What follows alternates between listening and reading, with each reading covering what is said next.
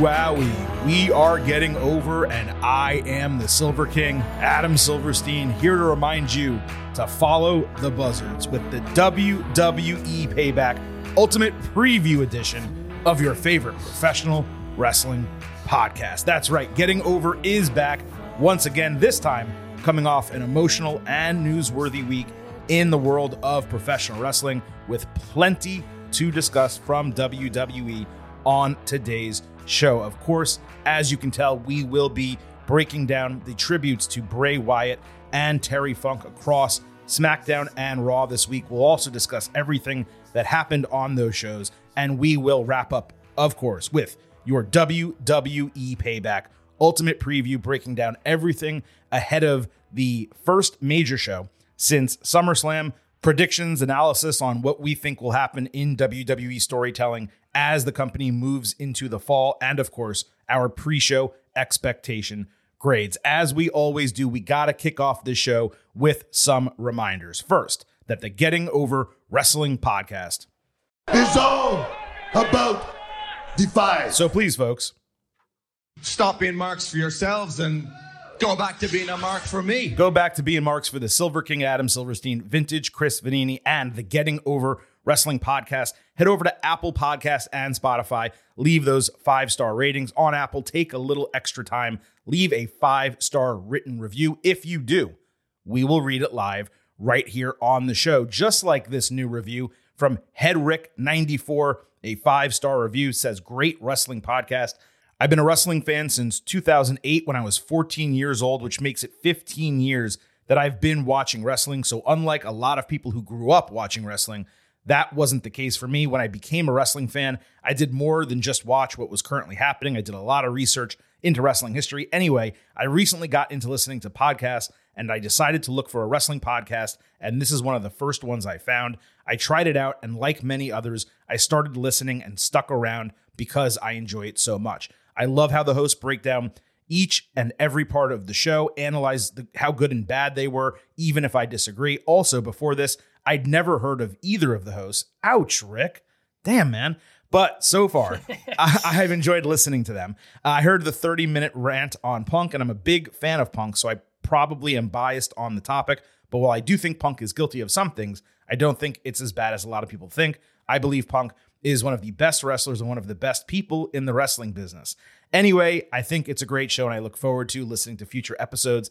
Keep it up. I'm really happy, Chris, that you're not like the producer of this podcast because you could have cut that clip of me saying nice things about Punk because he made me say them and used it against me. But that will not happen right here on the Getting Over Wrestling podcast. However, uh, that was a great review. I really appreciate it, Rick. Thank you so much. Definitely took a turn there at the end with the Punk stuff. Everyone likes what they like. Punk absolutely deserves a ton of blame for what's happening backstage at AEW. Brawl Out was mostly his fault. But while what's happened since is not 100% his fault, others have made decisions that impact the situation. He's still to blame for some of it as well. Anyway, forget all of that. Thank you for giving us a shot. Thank you for listening to the show. You're one of a number of people recently who have reached out and told us, hey, we just started listening to your podcast. didn't necessarily know you guys before, found you on Spotify, found you on Apple Podcasts. Guess what, folks? That's because the five star ratings and reviews are working. So we're growing our audience. It's thanks to all of you. And Rick, I would be remiss if I did not acknowledge you. Acknowledge. Acknowledge. Big acknowledgement right there. Acknowledge. You got anything on that, Chris, before we uh, move on? No, mostly that's somebody who hadn't heard of us found the podcast Yeah. and listened. That's good. That that that's the kind of thing we're trying to get. So love it, appreciate it.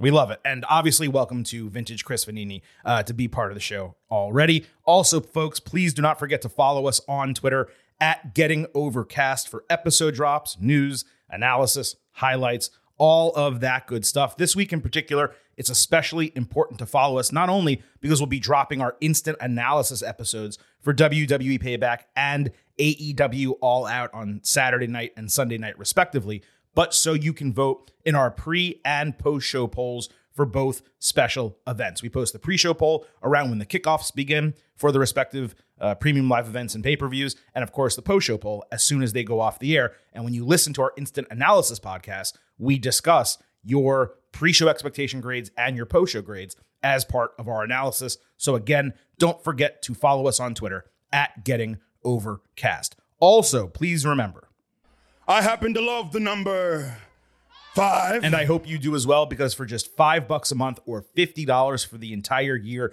you can become an official Getting Overhead. Please visit buymeacoffee.com slash getting over and consider signing up. We just got our newest subscriber, Michael K, joined as an official year-long Getting Overhead. He said, love the show, love to show support for the fantastic analysis that you all provide. Keep up the great work. Thank you very much, Michael. We will do the best we can and allow me to acknowledge you. Acknowledge. Acknowledge. Big acknowledgement right there. Acknowledge.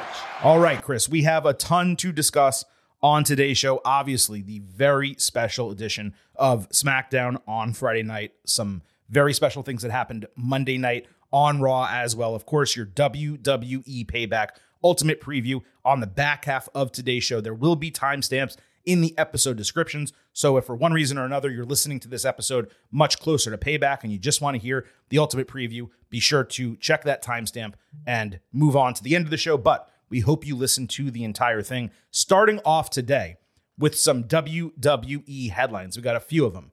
Uh, first, Chris, John Cena is going to be live on SmackDown this Friday. He's also going to appear at a WWE Superstar Spectacle show in India. I believe it's on September 8th. And then he's going to be on seven straight SmackDowns starting September 15th. He's also going to be meeting with Make a Wish kids every Friday night before the show, which is obviously awesome. It's one thing for the guy to be on SmackDown, but to, you know, add that as a tangential reason to go to all these shows, super cool. You'll remember he did this a couple years ago, the showing up on SmackDown, but he randomly had dark matches instead of TV matches as he built a feud, I believe it was for SummerSlam. So I don't really expect him to be wrestling every week. It's going to be interesting to see what this is all about, why they are using Cena in this way. You would think if they were going to bring Cena in for two straight months, pretty much, and the goal of doing that was to keep ratings strong, they'd put him on Raw against the NFL. They go head to head with Monday Night Football. SmackDown has no competition on Friday nights. Yeah, there's some college football, but it doesn't really eat into SmackDown that much. So I'm a little bit surprised they're doing it that way. Then again, Fox is Fox, and maybe WWE.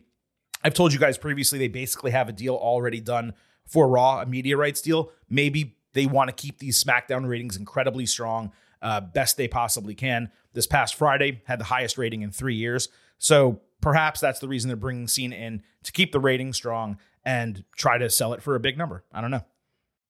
I assume the reason Cena's coming into SmackDown is because Roman Reigns isn't there.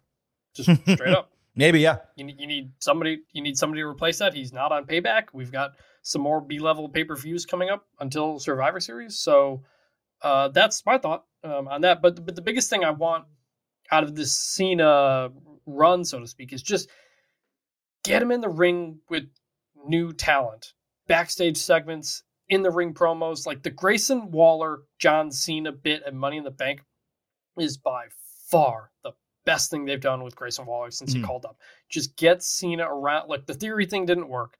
Sure, they tried. just get Cena around new talent just so he can give him some rub and stuff like that. Just I, I think if you've got him, use him. So we'll see. That definitely makes a lot of sense. It's a good point right there. Uh, second headline I wanted to discuss, and we usually don't talk too much merchandise on this show, although we did, of course, have the t shirt conversation recently. Uh, WWE and NFL announced a legacy title series where 32 championships, uh, belts, I guess, were created for each of the NFL teams. They released images of them. Chris, am I crazy? Or are these ugly as sin? I would, I mean, the idea of buying like a championship title for my football team, which by the way is the Miami Dolphins, I would never do it unless it was like they won the Super Bowl and there was a Super Bowl version of the WWE title with their logo on it. Maybe then I would do it. But just to buy a regular Miami Dolphins title, number one, I would not do. But number two, I would never buy the ones they created here. These are ugly as shit. I think they're ugly. I also think they're going to sell a ton. They're going to sell a ton of them. I can't I believe. know. I think they're going to sell a ton of them. You They think are. about the people who you see at you see at tailgates and I know, have weird yeah. stuff on. These those people are going to buy these things like crazy. I I my first reaction to this was I can't believe it took this long for these two sides to come to an agreement Mm-hmm. to do this. Like it's such a layup. Have some NFL championship belts, sell them. I'm sure they'll do this with other sports leagues too. It's an example of some things WWE just kind of didn't do from a business standpoint that since Nick Khan took over, they can do and make a lot more money. Just very, just some layups and stuff like that. So I think they'll sell a lot. Also, notably, there is not a Jacksonville Jaguars belt. They have 31. They said they did all the teams, but the Jags belt is not on the shop. There's a link to the Jags belt, but it just redirects to the shop homepage. Somebody at WWE uh, I talked to, and they said that is uh, correct. Apparently, there is no Jags belt uh, uh, for. Uh, I, I don't know if that was WWE side or, or the, the Khans and the Jaguars and AEW side, but I just thought that was very funny. Well, you know, it's very interesting because it's a licensing thing. So clearly, WWE purchased or made an agreement for the licensing of every NFL team, which would mean they get the chance to do a Jaguars one as well. So I'm curious to find out what exactly went down there. Fanatics, which is where the belts are being sold, they claimed that it just sold out and they were going to restock. Um, so I'm very curious to see what happens here. But I'm actually sending you a link uh, because you mentioned it'd be cool if other leagues did this. WWE actually already has a deal with Major League Baseball. They have titles for pretty much all of those teams. And I will tell you this right now they are a thousand times better in most cases. Um, at least the ones that are expensive, the ones that are like $400, $500 are a thousand times Yeah. better than the NFL ones. I just sent you one for the New York Yankees, which is my favorite baseball team. And it looks great. It is one that, again, I It's still. awesome. I this st- is incredible. They've it- even got they've even got the pinstripes on the leather. Yeah, th- these MLB ones are way better. Yeah, they're way, way, way better. And I still wouldn't buy this. Like maybe if the Yankees won the World Series and they put World Series plates on it, okay, then sure, maybe I'd shell out some money for it. But I'm not going to buy a generic Yankees title. But if I was going to buy one, I would buy this a thousand times over the Miami Dolphins one. It's just this looks like a real world championship. That one looks like shit. The Dolphins one, the, Agreed. the NFL ones. So, all right. Anyway, had to talk about that, uh, and hopefully we brought a little bit of levity because we're certainly uh, going to talk about some serious stuff now going into the remainder of the show. Uh, the third headline is that details emerged about the death of Windham Rotunda. Uh, we normally don't talk about like TMZ stuff here, but they are citing official police reports uh, in their reporting. Apparently, Windham contracted COVID 19 in March and developed a weak lower part of his heart. He was hospitalized last a week ago and had a follow up appointment with doctors Thursday morning, the day of his death, where he was given an external heart defibrillator. Apparently, he told JoJo that he wanted to go take a nap, but he did not take the defibrillator with him. And I'll spare the details from there, obviously, but she found him dead about an hour later. So there's obviously nothing to say about this other than that it's a tragedy. I do want to take this moment to remind everyone, and I'm not trying to get on a soapbox or anything, but look, COVID 19, it's not only still running rampant, but it's heavy season for it right now, though the peak is in the winter. Point being, get vaccinated if you haven't been, get boosters in late September, early October if you already have been vaccinated. The shit does not discriminate. I just want everyone to be safe and healthy. And this is a reminder that there can be serious side effects from it. yeah, just t- terrible. I know there were, there were kind of reports late last week as to, to having a heart attack and stuff, but but some of these specifics just um heartbreaking, man. Just you know, we'll, talk more about Bray and everything, but uh, really, really sad and just unfortunate. We are indeed. And of course, the Bray Wyatt and Terry Funk tribute that WWE put on this week is indeed the main event.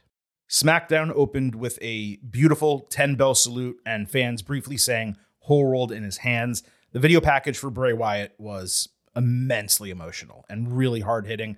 It crossed through his gimmicks, career highlights, showed plenty of his family. The fact that this was edited together in 24, maybe 28 hours, it was insane given the level of quality and completeness. As we frequently say, WWE's production team is second to none in sports or entertainment. Uh, Braun Strowman, Eric Rowan, who is not signed with WWE, Cody Rhodes, they were the notable talents on stage and up in front. Braun was incredibly emotional, and he really got affected when the fans got involved. When he saw the Fireflies and fans started chanting for Bray, he kind of broke. This was the second time in three years, by the way, that Rowan and Cody had to do this, which is just heartbreaking. Uh, all of this was really emotionally draining to watch. So many talents were completely broken. Others were clearly holding back tears. There was a really sweet moment where Santos Escobar put his hand on Rey Mysterio's shoulder and Rey like reached back and, and grabbed it from him. Uh, there's no reason to go through all the names on stage because there was just so many people there. But it was perfect. It's pretty much the best way I can put it, especially with it ending with a spotlight on the rocking chair right in the center of the stage. I saw some people mention, hey, it would have been kind of cool if the rocking chair was rocking. But I think the fact that it wasn't was the point of the entire thing. So, in terms of the opener, I, I don't know that it could have been executed better. Yeah, man, I, I cried during the video. Absolutely. I, I thought they really did a good job with that, and Yeah. then t- the visuals and everything. And yeah, I just I kept thinking about Eric Rowan and having to do you know two of his main three stablemates for such a long time, and um, yeah, man, WWE video team best in the business did a really good job with that. WWE did a really good job with that whole introduction and, and getting a lot of the little things. Um, so very, Yeah. very, very sad, and um, but they they did a good job with it. So after the commercial break, we got an entire Terry Funk memorial with tweets and photos, more than they normally do for legends, but less than obviously Bray, given he was an active talent. Rey Mysterio and Santos Escobar wore TFBW armbands. Bayley had a Bray with a heart armband. Zelina had his name written on her arm. The Street Profits said whole world in her hands during their entrance. Uh, those were just some of the honorifics. There were three packages of tweets with photos of Wyatt interacting with the superstars who were tweeting about him. There were tweets from celebrities like Vanessa Hudgens. I never thought I would say her name on this show. Uh, there were also multiple video clips with QR codes where you could go and watch those clips in their entirety on YouTube. I was a little surprised we actually didn't get more extended clips on the show just from his famous matches and promos rather than being directed to YouTube. But I guess in a two hour show, it probably would have taken up too much time to do that. And being able to say, hey, go watch this and then go to commercial, that probably did make a lot of sense to do it that way. Yeah, it's it's you know we, we handle these things or WWE handle these things differently now than they used to. You know after the Eddie stuff and the Benoit stuff before we knew what happened. Um, there was a lot more first person speaking to the camera promos. Um, I think it's a bit hard and maybe hard to ask people to do that. I know Seth obviously put a video out before the show, said he was going to go to the show, but wanted to stay with his family because that's what Bray Wyatt would have told him to do. Um, and yeah, it's just um, I, I think they did a good job with it in Yeah. terms of keeping it going on throughout the show, highlighting all the moments. There were a lot of big Bray Wyatt moments, Mhm. and I'm glad they they sprinkled in them. And we'll talk some more about that in a little bit. Uh, Cody Rhodes then opened hour two for a Terry Funk tribute promo. He told a story about Funk screaming at Dusty Rhodes in an airport, calling him an egg sucking dog, which is what he always called Dusty. Uh, Cody called him a constant in wrestling for decades. He talked about him giving the rub to an entire company, an entire generation in ECW.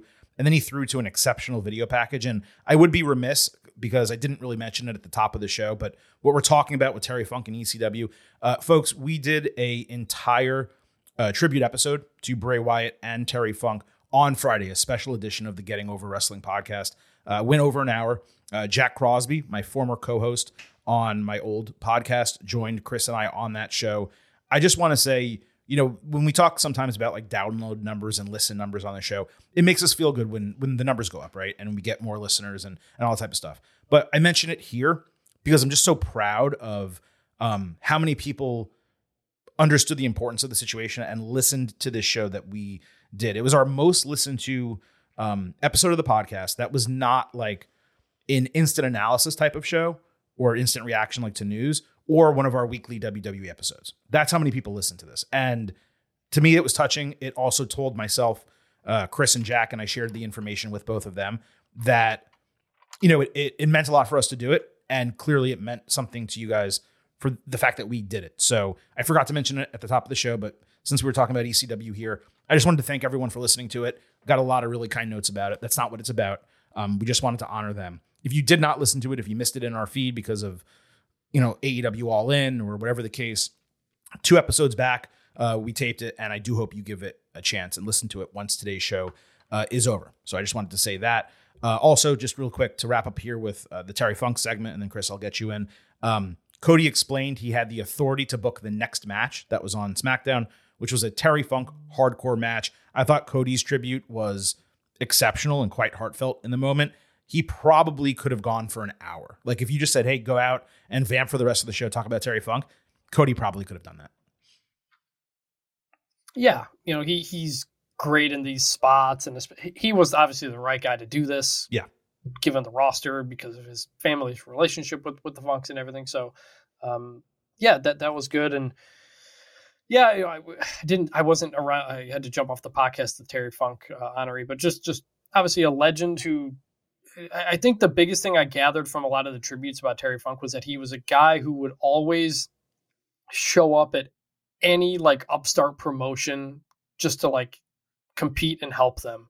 You know, like like his role in the uh, Beyond the Mat ECW part of that. Like, just mm-hmm. he was a wrestling. He was just he was wrestling like bigger than WWE. He was everywhere all the time, and had a tremendous impact and changed wrestling with what he did with hardcore matches and stuff. Yeah, and, and he was a legend before he did the hardcore stuff. The hardcore stuff was just the twilight of his career, mm-hmm. and it was still incredibly mm-hmm. notable in its own right. He was a legend just based on that, not counting everything that he did before. So just and just an incredible career from Terry Funk. So we got the Brawling Brutes against the Street Profits in the Terry Funk hardcore match. This was technically, technically, the first hardcore match held by WWE in a literal decade since 2013. I think that was Rob Van Dam and Alberto Del Rio. Uh, but this was not a hardcore match by any stretch of the imagination or any definition of the word. It was a Texas tornado no. match. Uh, Ridge Holland wrapped Butch around his neck, swinging him like a ladder. That was a reference to Terry Funk. I'm not sure why they didn't just use a ladder. Uh, Butch also did a drop toe hold in reference to Funk. Montez Ford hit a really cool front roll frog splash, which was not a reference to Funk, uh, and a Superman tope, same thing. Uh, when he landed on the guys outside, Bobby Lashley came out randomly. After both Profits took 10 beats, Ford literally crossed himself, which was really random in the moment. The Brutes did a cool mid air catch power bomb. The Profits hit a super assisted blockbuster. Montez followed with a superplex and a frog splash for a broken fall. Butch finally grabbed a table, but ran backwards into Lashley, who stared him down. He was pissed off. Ridge hit a combined backdrop DDT into the Profits. Lashley interrupted a table spot with a spear of Butch at ringside. The Profits then hit their new finisher, the Revelation, through the table. Good finisher and a nice looking finishing sequence. Michael Cole said after the bell that Terry Funk would have been proud of this. I'm sorry. Look, SmackDown was emotional, and obviously we are trying to do a second tribute episode here, or at least a tribute segment here. But Michael Cole, sir, that is bullshit. This was, without question, the least hardcore, hardcore match in the history of professional wrestling. There was literally one weapon used, and it came in the finish. Again, this was basically a Texas tornado match, and it was basically a tables match because that was the finish. It was great in theory that they named Funk and referenced him a bit and tried to honor him with a match. But why would you do a Funk ladder spot without a ladder? Why would you call it hardcore without making it even the least bit extreme? I wasn't expecting barbed wire, thumbtacks, and blood, but how about chairs and kendo sticks and stairs? They're used every single week on television. Or like a branding iron, obviously not heated up, or a bull rope, or a strap, or a stop sign, or a trash can lid. Anything. And really, why didn't Cody just wrestle someone on the show? He wrestled in the dark match. So if you want Cody to honor Terry Funk, just put him against someone on TV. Cody in the ring doing Funk's moves, that would have made more sense. I feel a bit like an asshole here because this was a memorial match. It was. But we're honest on this show. And honestly, Terry Funk himself would have torn this to shreds in a promo. He would have shit all over this. He would have beat the shit out of whoever produced it. I was really disappointed because they didn't have to put themselves in the position to not deliver on a hardcore match. All they had to do was call it a Texas Tornado match or something else in reference to, to Terry Funk. So it was just an unforced error, is the way I look at it. You had a lot more thoughts on this than I did. I it, it- obviously it was not a hardcore match, but I didn't like care. I Like, know, it's I all, know, Like nobody, nobody's gonna remember the Terry Funk Memorial match on No, SmackDown see- that also had the Bray Wyatt tribute. See, Chris, that's the problem. Because of this, they will remember it for being bad. That's what I'm trying to get at. If they had just done a Texas Tornado match or anything else, then it would have been, oh, that was so great that they did the memorial to Terry Funk. But instead, the conversation around it was they called it a hardcore match and it wasn't hardcore. That's what I'm trying to get at. my only my only real thoughts on the match i had two notes three notes. One i haven't really said it before but i love michael cole's fight night call at the beginning of their entrance. Mhm. i love it. I think it's great. It gets me excited. It's it's a complete opposite of the it's boss time that he would do all the time. The fight night i like it. Just i like it. Uh two revelation awesome finisher for the street profits. I like it. Keep doing it.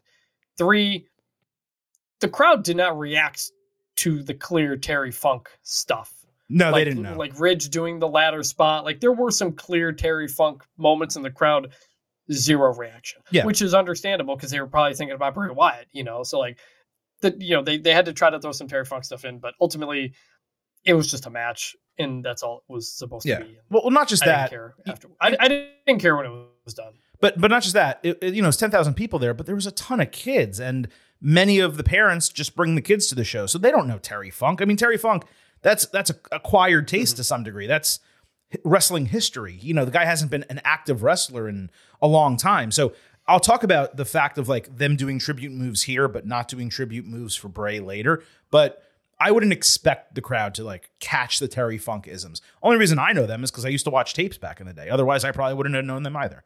Uh, LA Knight uh, cut a promo before the main event about Bray Wyatt, saying putting him through hell was getting him ready for anything that would come next. He got like a third of the crowd to do Fireflies with the lights fully on and thanked Bray. There was a TMZ clip on SmackDown of Miz disrespecting Knight earlier in the show. It was clearly like a setup with Miz. Knight in his promo on SmackDown said he might just be a fad like Miz says, but Miz was never anything. He said Miz's stunt double was a bigger star than him, and his title reign came in the background of The Rock versus John Cena. Knight issued a challenge anytime, anywhere. Then he looked into the camera and told Miz, run. Uh, you could tell they tried really hard to make this work as a Bray tribute, and it was massively successful, especially the exclamation point at the end. The way Knight started in reality, then effortlessly switched to kayfabe, and then at the end merged the two. It's a chef's kiss. I mean, it may have been the best like blurred kayfabe promo since the one Bray cut when he returned. When you remember, he was finally Windham Rotunda by himself in the ring. It is a really tough situation, but it was probably Knight's best extended talking segment on the main roster to date.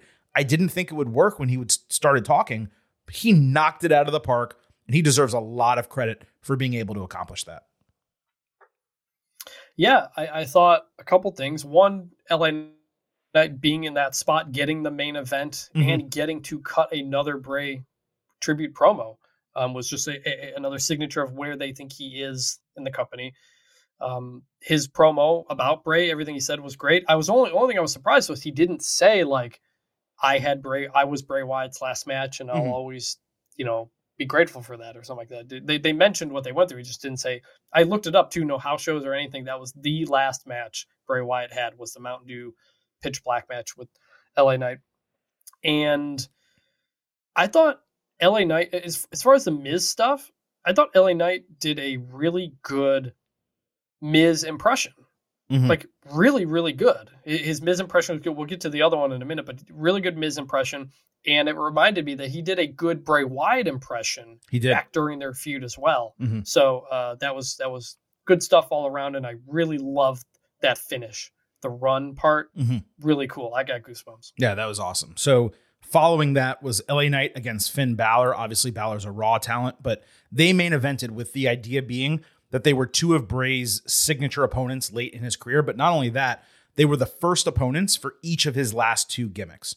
So Knight avoided coup de grace and eventually hit BFT for the win. Nothing really notable happened in the match from a tribute perspective. Though Knight did point to this guy after he won, this was actually the best match of Knight's main roster run so far. And going over Balor squeaky clean like that, even if it was like a house show style match and it was a tribute show and it didn't actually matter for Balor, but it was still a really notable development for Knight as his push continues. And they clearly put a lot of trust in Knight throughout this entire double main event segment. That was pretty impressive. Yeah, just straight up beat Finn Balor clean. That mm. was that that probably the biggest singles win of LA Knight's main roster career, WWE career. Oh, definitely main think, roster. Definitely main roster. He did Yeah, have the so- million dollar championship though in NXT, but Yeah. Yeah, but um that like that's a stamp win that he just hasn't had in a while, so that was great to see. Um another one of those where it's like this this felt like a tribute match, house show type of thing. He wins, but it's like there's no storyline to it. It's Right. no one's going to think anything less of Finn because of it. So, just a good way to wrap up obviously a very difficult show. For sure. Now, after the main event, the lights shut out with the Fiend's intro sounds. Uh, fireflies filled the arena. Fans chanted, Thank you, Bray. Unfortunately, it was completely out of sync.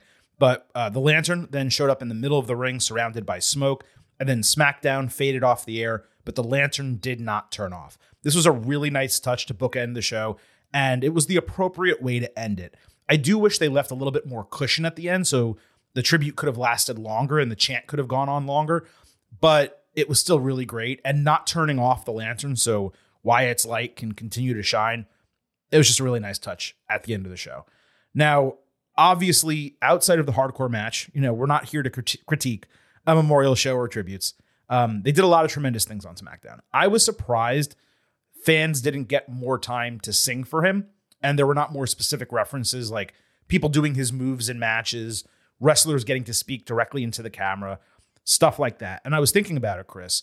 Perhaps one reason is that many of the folks with whom Bray worked were not there or were unable to compete or be there. So, like Strowman and Randy Orton, they're both seriously injured. And with Orton being gone so long, it probably didn't make sense for him to go on TV. Luke Harper, Brodie Lee, obviously is not with us anymore. Who knows where Roman Reigns even is right now, but he's obviously the guy. John Cena is obviously extremely busy and wasn't booked. Uh, both of them coming in on a short turnaround would have probably been very tough. Matt Hardy and Jon Moxley are in AEW. Alexa Bliss was unable to get a flight. Seth Rollins chose not to go. You mentioned that earlier, based on a conversation he had with Wyatt previously about spending as much time as possible with your family and your children.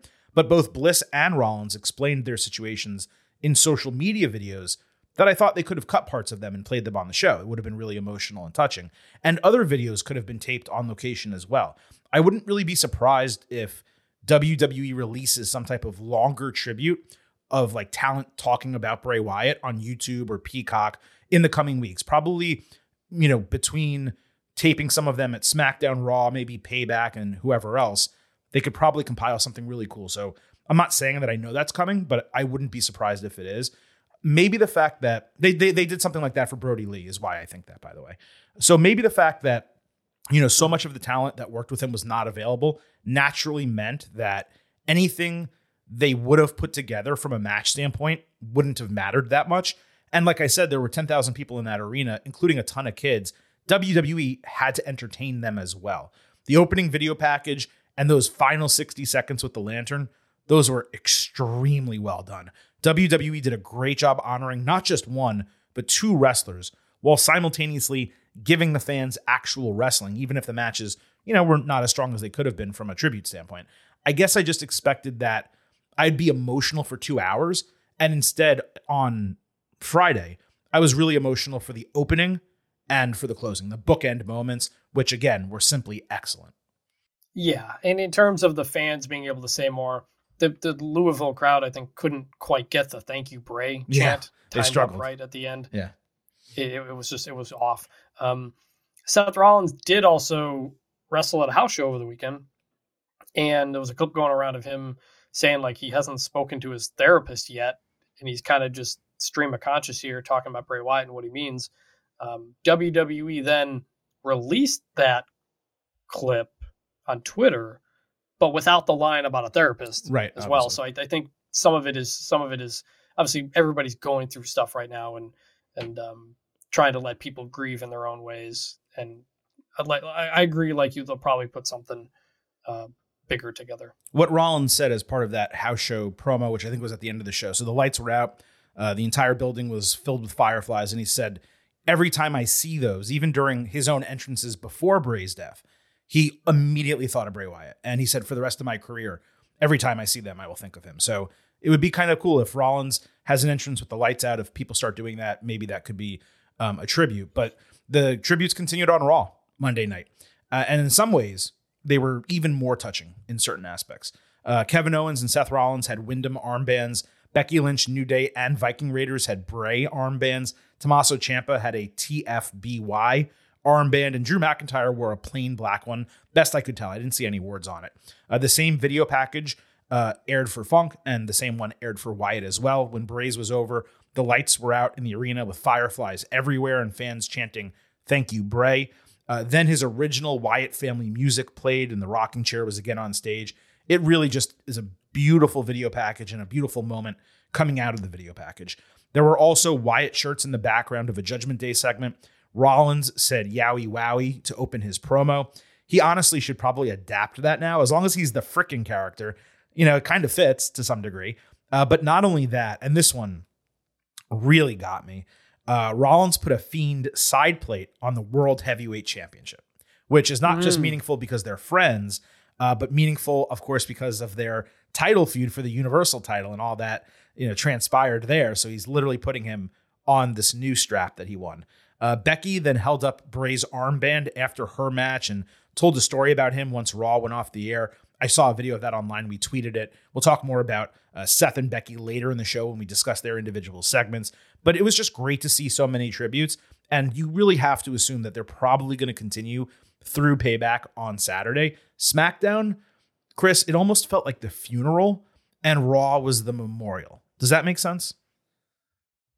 Yeah, for, for the most part. In addition, obviously, Raw goes off the air with Becky just breaking down in tears uh, over the over the Bray stuff, and she did afterwards speak to the crowd. Said Bray once brought her to the side before she had a tables match, and he he said, "Do you know how to do a tables match?" And she said, "I don't know what I'm doing," and he taught her how to set it up, how to use things like at a house show or something like that before a TLC pay per view. And um, so she referenced that as, as to the end of her match as well, putting people through a table. Um, so that was a, another good moment as well. It was indeed. We would be remiss to wrap all this up without mentioning WWE on Raw also did a video package for Bob Barker, who died last weekend at age 99. Uh, they showed clips of him guest hosting Raw, and he was indeed the GOAT guest host of Raw, but also obviously a legend doing his actual job with The Price is Right. I'm glad they did this. Do, were you watching WWE during the guest host series of Raws? And if so, do you remember Bob Barker in that role? I was not watching it. I was not in the product at that time, so I've, I've seen all the clips and everything, but I didn't see it. Uh, didn't see it. It was, live. it was a really strange time. I highly suggest it for you or anyone else who was not watching at the time, just YouTube Bob Barker um, Raw or Bob Barker WWE. Watch all of his clips from that Raw. The thing he does with Chris Jericho is absolutely hysterical. It's totally worth your time, I promise you. So we'll wrap up here, of course, with that. But um, a reminder if you have not already, please go listen to our Friday episode, our tribute to Bray Wyatt and Terry Funk. And of course, we will get on with the rest of this uh, WWE episode of the Getting Over Wrestling podcast. We still have an absolute ton to talk about from SmackDown and Raw on today's show, as we, of course, preview WWE Payback. So let's get into it with the good, the bad, and the ugly. This might have been the best in ring episode of Raw this year. Maybe the best in ring episode of WWE TV this year. There were only five matches on the show. Four of them got at least 12 minutes, with three of them over 16 minutes, and only one that was short, but that one started during a commercial break and it didn't actually need to be longer. And the best part about it is the matches were good. I'm not saying any of them individually was the best TV match WWE put on this year. And there's probably even been episodes where there were two better matches than anything we got Monday night. But what I'm saying is for a three hour show and five total matches, they all banged to different degrees and none of them were letdowns. And I thought that was immensely impressive. What's even perhaps better and more impressive than that is every segment that was not a match was direct go home storytelling for payback or a direct build for Raw next week. And you know what? In retrospect, thinking about it, this might have been the best go home episode of Triple H's tenure. That's something we were criticizing just a couple of weeks ago. Looking back on Raw, even though most of the segments we're going to talk about are not in this segment the good, the bad, and the ugly I don't think there was a single bad on the entire show, which is very difficult for three hours of wrestling. The Memphis crowd was hot on Monday night. The matches were strong. The outside the ring stuff was strong. I thought the show just absolutely flew by, Chris.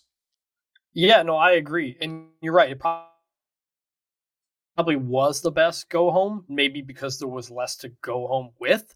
But I, I we'd said it for a while, but uh, Becky versus Zoey Stark is a great go home match Mhm. to to Trish Becky. You know, like that that was set, and so that was a really good way to go off the air, a hot way to go off the air to build to the next match.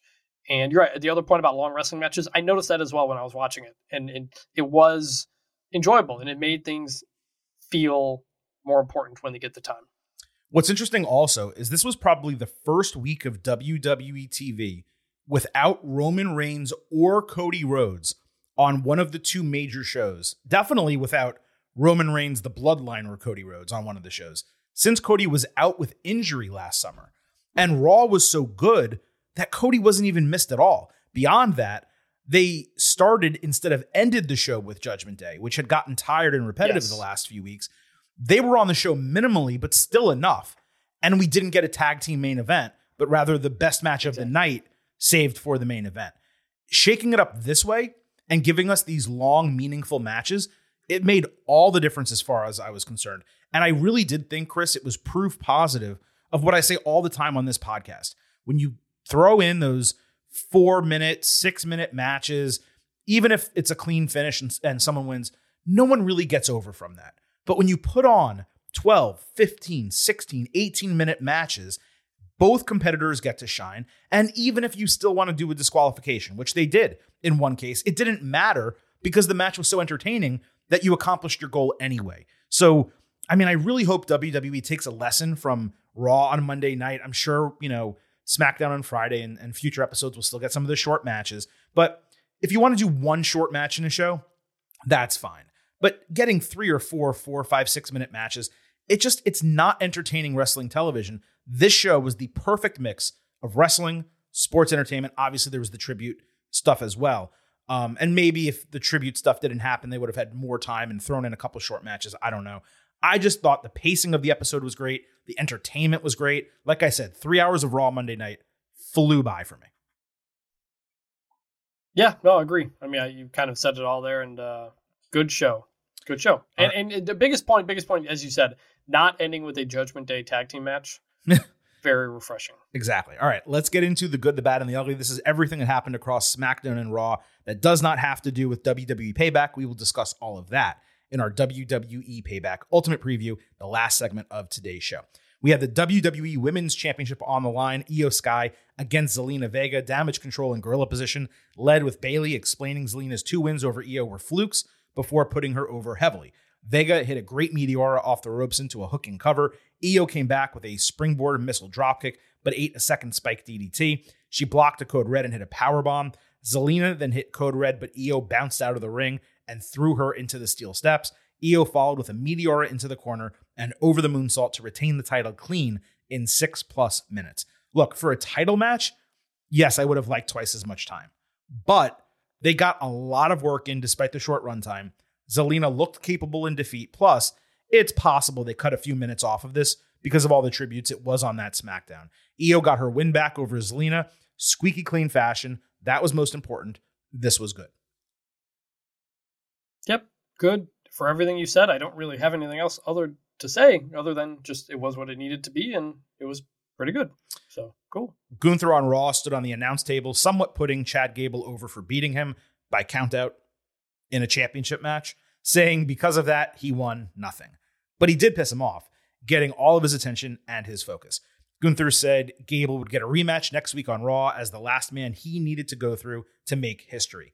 Gable came out talking shit, and the Memphis fans immediately started chanting, whoop that trick before his match. And for those who don't know, that of course, because they did it all show. So for just to clarify for everyone, number one, uh, Memphis Grizzlies, they chant that during the Memphis Grizzlies games. I believe it was the same arena. So that's probably the reason they chanted it so frequently during Raw. But that comes from the movie Hustle and Flow, which starred Terrence Howard as a Memphis rapper named DJ who wrote the song Whoop That Trick. So for people who watch NXT and were confused why they were doing that here, that's the reason why they were doing it. I just wanted to clarify that for everyone.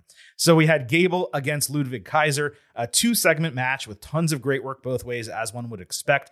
Gable hit a moonsault on both guys, with Giovanni Vinci taking a knee to the back of the head. Gable rolled Kaiser into Chaos Theory. Vinci jumped in the ring to force the disqualification. Otis absolutely destroyed him and got a huge pop before he got run into the post. Then Imperium beat Gable down two on one, and Gunther returned for a powerbomb. But Gable countered the powerbomb into an ankle lock, only to get beat down again, and then he ate a powerbomb to end the entire thing. The crowd loved this with great reactions going both ways. I don't really see the harm in letting Gable get the one, two, three with Vinci attacking him immediately after the bell, as opposed to doing a disqualification. Why not let him get another big win, another check mark on his list before ultimately losing to Gunther next week? I guess the idea is to protect Kaiser for all the reasons we've mentioned in prior weeks. They're trying to keep him strong, but a loss here would have been forgotten. It hardly matters though. Gable again got one over on Gunther afterward. Strong build to next week. That should be a banger of a rematch for the Intercontinental title. This was good.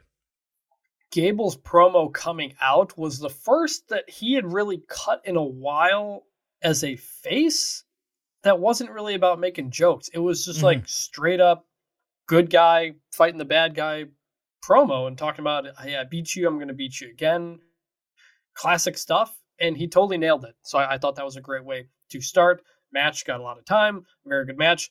I agree Kaiser could have taken the loss here. Like, he takes a lot of losses, but I think it kind of doesn't matter because whether he wins or loses, you don't remember because he's just he's just the lackey. You know, he's a good lackey, but he's still just the lackey to, to Gunther. And you figure of all, all all the times for him to take a loss, this would be the time to take a loss. You know, give a big moment for Gable going into the match next week. Have him get the pin, then Vinci breaks him up. You do the same thing. Just like it's a little thing, but overall, very good stuff. Got excited for it. Surprised this is on Raw and not Payback. Uh, this has to be the main event for next week's Raw, right? It really should be. I mean, it, this should be the main event. It Like- should get 20 to 25 minutes. It should get three segments next week. It should. Yes, completely. If if if the whole thing is this is going to be the record intercontinental reign match, you give it time, you give it a spotlight, you give us the entire history. They didn't do that. I said last week, bring Honky Tonk Man back and do something with him. They're not it. waddling out 70 whatever year old honky tonk man. I mean, maybe they do. They were in Memphis. They were in Memphis. I don't know where Does he, lives, live there? but like that Yeah. would have been the place to do it.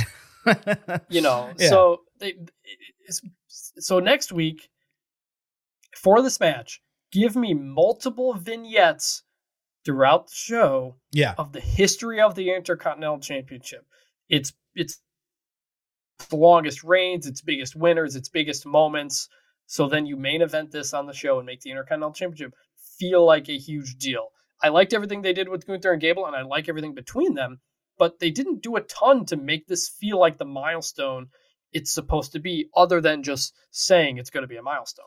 Right. I agree with you. And I, I happen to think personally that is why they're doing it on Raw instead of the premium live event, mm-hmm. WWE Payback.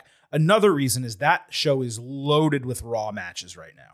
Very few and thin from the SmackDown side. And you know Triple H does not like loading up these cards. He likes leaving things for TV. So they put the US title on Payback. They're doing the Intercontinental title on Raw you know, is it the most ideal situation? No. But if you're going to do what you're suggesting and promote the history of the title for three hours and do it in the main event, or promote it for two hours and do it at the 10 p.m. hour right at the top of that part of the show, or do it for an hour and do it right at the top of the 9 p.m. hour. Any one of those spots. No, Well, those are higher rated spots. The more people will see the match I, at don't- I, 9 or 10 p.m. than they will at I don't 10:30. care.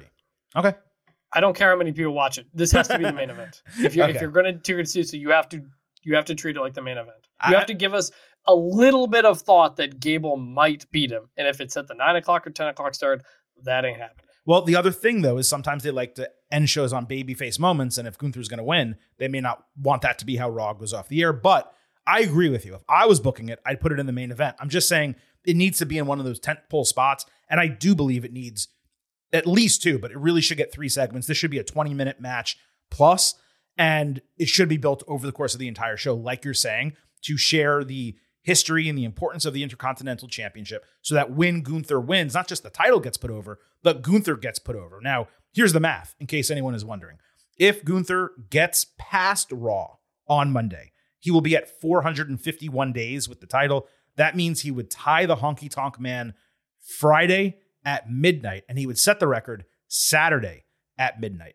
In other words, it would actually make sense. I don't think they will do it, but it would theoretically make sense for him to show up on SmackDown, defend the title one last time on the day in which he has tied it, win, and then officially break it going into the next day. I doubt they do that. They'll probably just celebrate it as official the following Monday on Raw.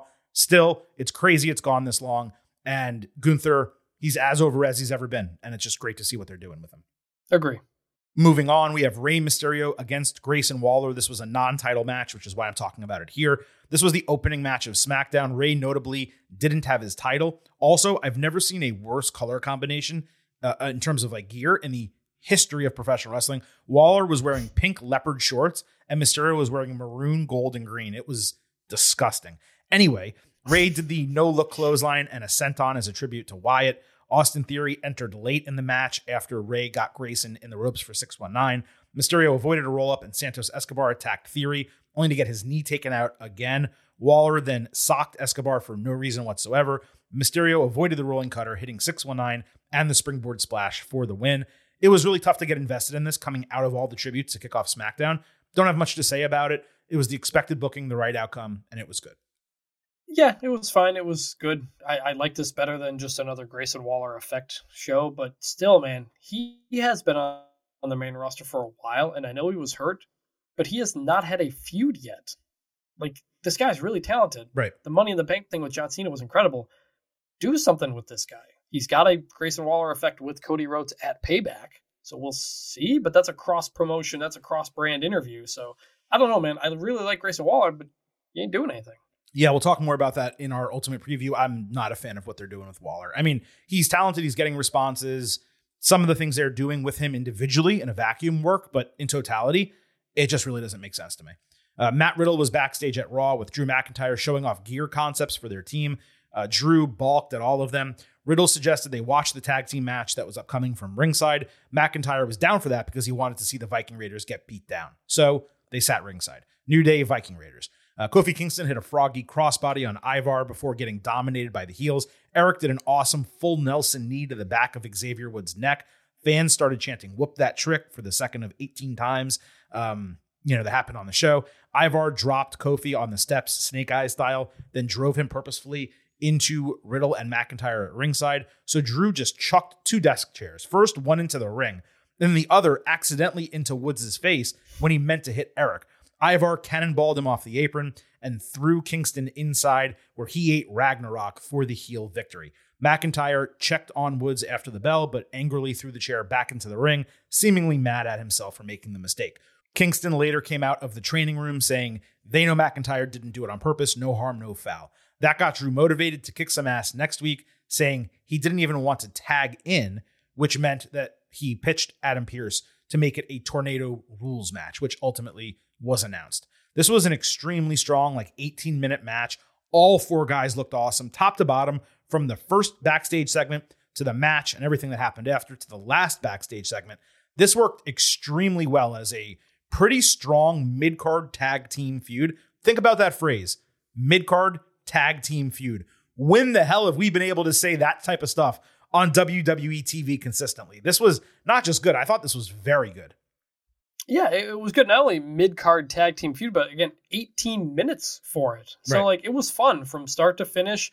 Taking notes about the match was fun, and that shot of Drew throwing the chair at Xavier was wild. Yeah. like he, he nailed that perfectly. I know since this is an ultimate preview episode, that's probably not the, the the GIF you use for the tweet, but that was a very cool shot there. That's difficult to do, um, and yeah, it all worked. I don't really know where it's going yet, but like it's fun, and that's all it needs to be right now. So that was good. Sometimes I struggled with deciding which gift to use when I tweet out the shows, but I this one was as soon as I saw it on Raw, I knew which one I was using. It's not the desk chair; it's a different one. Uh, and when you guys see it, you'll be like, "Oh yeah, obviously, of course, that's the one he had to use." So you, you'll see when we get to that.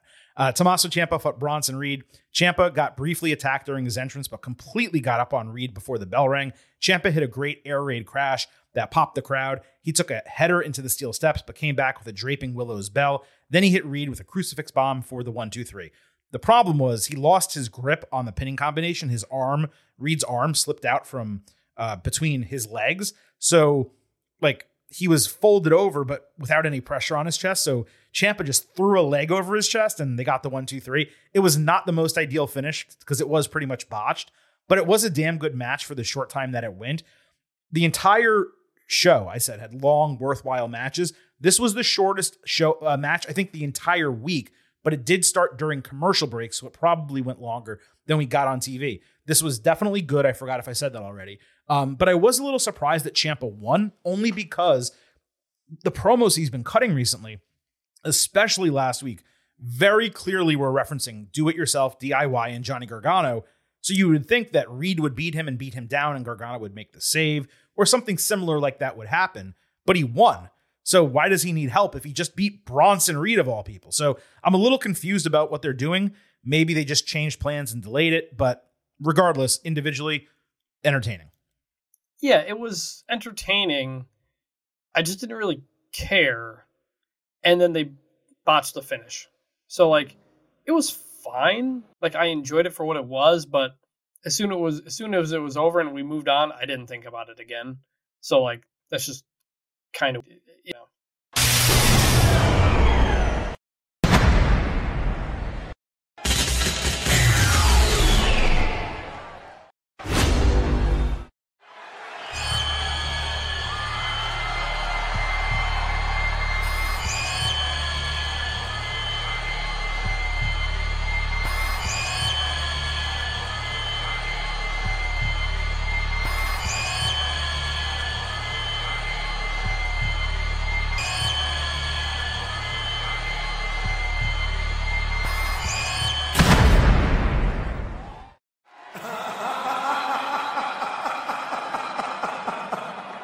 Man, what in the hell was that? Clearly, some fiendish things going down today here on the Getting Over Wrestling podcast. But, Chris, let's go ahead and move on to our WWE Payback Ultimate Preview. Of course, we are going to break down everything scheduled for the card, along with the lead in, the go home moments to those matches and segments across Raw on Monday night. There was no build uh, for SmackDown. Of course, the SmackDown Go Home show is this coming Friday. What we normally do after the SmackDown Go Home show, before a premium live event, we post a free episode of bonus audio, the fastest five minutes in professional wrestling on our buymeacoffee.com slash getting over account. So even if you don't subscribe yet and you just want a little bit of a preview, you can get that free audio from us on Friday. But we are here to break down WWE Payback Ultimate Preview style. Quickly, let's start with the Grayson Waller effect with Cody Rhodes as a guest. You mentioned it previously. There was no build to this on SmackDown or Raw, and I highly doubt we're going to get any build to it on SmackDown this coming Friday either. I'm going to say about this, Chris, what I've said about most of these Grayson Waller effect segments. It does not seem necessary at all. I do not want a Cody Rhodes Grayson Waller feud. They're on different brands. It doesn't even make sense. I don't exactly know what Waller has to interview Cody about. The Waller effect segment has been completely overused. It's seemingly every week on SmackDown. And the vast majority of the time where they do it, he does not need to be involved. It's not like Miz TV, where Miz was instigating things and oftentimes getting involved in them when they did Miz TV. It's this is almost like a way just to get Waller on these shows, which I like Grayson Waller. But what's incredible somehow is they're overexposing him without him wrestling or getting involved in feuds. That's a problem. That's like a that's a major issue. Like I I actively don't want this segment on the show. Now look, maybe by the time we get to payback and it's over, I'm gonna say, wow, that was great. I'm so glad they did it. But coming into the show, I'm really not interested, and I couldn't even tell you or begin to guess what this is going to be about. Right. It's a SmackDown guy and a Raw guy. And look, Roman Reigns isn't on the show. Cody's not wrestling on the show. Like, you probably wanted to get Cody on the show in some form, and this was the best way they could do it. Put him in a match, Um, make a feud on Raw. They have three hours every week. Yeah. So I don't know. And again, big fan of Grayson Waller. Think this dude is incredibly talented. They've just done absolutely nothing with him. I don't get it. So we'll see. All right, moving into the actual matches, we have LA Knight against The Miz on Raw. The Miz entered tonight's music, doing a full mocking impersonation of him, with everything from his strut to his clothes to a fake five o'clock shadow. The massive pop was first overridden by piped in boos from production, but they quickly turned those off when fans realized who it was and actually booed Miz. The mocking pointed out how yeah is half what and half hell yeah. Miz said anyone can do what Knight does, and his name is out of a movie on Cinemax in the 90s. That is true. He was on a roll here. He ended doing the whole pointing thing, M I Z instead of L A Knight. Yeah. Uh, no pun intended, but this, Chris, was awesome. My lord, Miz tore LA Knight apart. He completely controlled the crowd. This was Miz at his absolute best. It was great. It, reminded me of when Miz did his rock impression back when he was main eventing WrestleMania one year. Did a really good job with that and did a really good job here. The only thing is his LA Knight impression, I think was it felt more like somebody doing a Stone Cold impression, which I know is kind of the point with LA Knight, but I do think LA Knight did a better Miz than Miz did LA Knight, just in terms of the voices Yes, agreed. the sure. the beard the beard that the Miz had for this was added a lot. That really nailed the look, having a beard. So that was nice. Most interesting to me was of all the things he said about LA Knight and trying to say all these things about catchphrases, it's saying LA Knight flubs his lines when he cuts a promo on me. That was that was a little like uh, a little bit of a breaking the fourth wall, so to speak, and it. But you it know what's funny? Some real intensity. I'm really into this feud. You know, you know what's funny about that, Chris? Though the What- Miz flubs his lines when he cuts promos. They both do it. Now, LA Knight a little bit more Right. frequently, but Miz does it all the time, and he corrects himself and he moves on. So it's not like it was some unique shot at LA Knight. It, it, that's pot calling the kettle black, basically. Yeah, and, and so just I I'm really into this feud. And while we were recording, I think LA Knight put out a video that was just uh, audio of him on commentary a couple weeks ago with with some pictures. And I was like, I want these guys to keep going. Like, I don't want this to be a one off type of feud because I, I've said this before. This is a huge test for LA Knight in a good way. Like Miz saying yeah, yeah, yeah a million times to try to make people sick of it. So it's up to LA Knight to keep it fresh, not overdo it, and make sure he doesn't just lean on that. It's hmm. everything about this feud is making LA Knight better. And that's exactly what it was for. That's why these guys are great to work together. I think this could be a really classic type of feud between these guys if they keep it going. I don't know how far you can take it because they've already done the impressions and everything now, but like I'm really into this, and I, I think they're both making each other better. I think they're both motivated to be with each other. And so, yeah, I'm real into this. I thought this was a great go home Raw segment, and I want to see how LA Knight responds on SmackDown. What I'm extremely curious about, because we obviously, after we break down the matches, we of course give you our, our picks and predictions. What I'm really curious about here is whether this is a one off or they stretch it to Fastlane, which is October 7th in Indianapolis. So it's about five ish weeks um, after payback, because obviously September's a long month and it's five days later from the 2nd to the 7th. So that's going to be really interesting because if you're going to stretch it, then you need Miz to win here. If you're not going to stretch it and you're going to put LA Knight Mhm. into something else, then obviously LA Knight needs to win. But there's a huge gap, um, or, or a decent gap between Payback and Fastlane. I don't really know how much more they can go at each other on the mic they've pretty much done everything they need to do. They've been doing this back and Right. forth now for three or four weeks already. Then after Fastlane, just looking ahead and trying to think about what's coming up, you're most likely going to have WWE Crown Jewel, Blood Money in the Sand in early November, and they've already scheduled Survivor Series for late November in Chicago. So my point is, I think LA Knight definitely needs to be in something else by the time they get into Night of Champions. I don't know that he needs to be in something else before Fastlane, but with so much talent on the shows and Miz not being a champion, there's really not a good reason that I can see to extend it. So when it comes to a prediction, I am picking LA Knight, but I just wouldn't be surprised if Miz cheats and wins. Maybe Maurice comes out, something like that. And that is how they extend it one more month to Fastlane.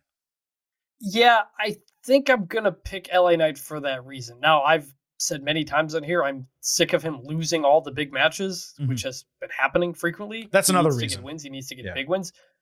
Yeah, I just I just look at the calendar and I'm like, there's nothing really big going on for a while here. And if LA Knight's not going to be in, say, the U.S. title picture, I could easily just see them continuing this, especially because I think it's going well and the fans are really It into is, it. yeah. Now it is weird that one of them is on Raw and one of them is on SmackDown, but I'm gonna say Miz wins just to keep it going.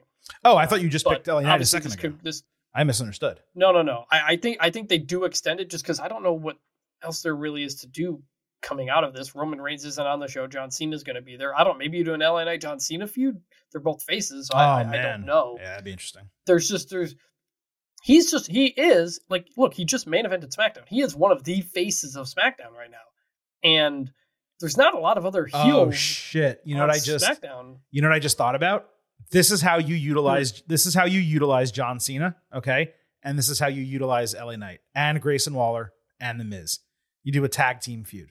You have Cena get into it with Waller, Knight and Miz. We've already seen, I think it was in the Battle Royal at SummerSlam. Miz and Waller had that moment where they looked at each other and they like realized they were similar. Yeah, So you do a tag team match. LA Knight gets the John Cena rub. Miz and Waller obviously get to work together. That's fantastic. Four guys who can talk, and you build to a match.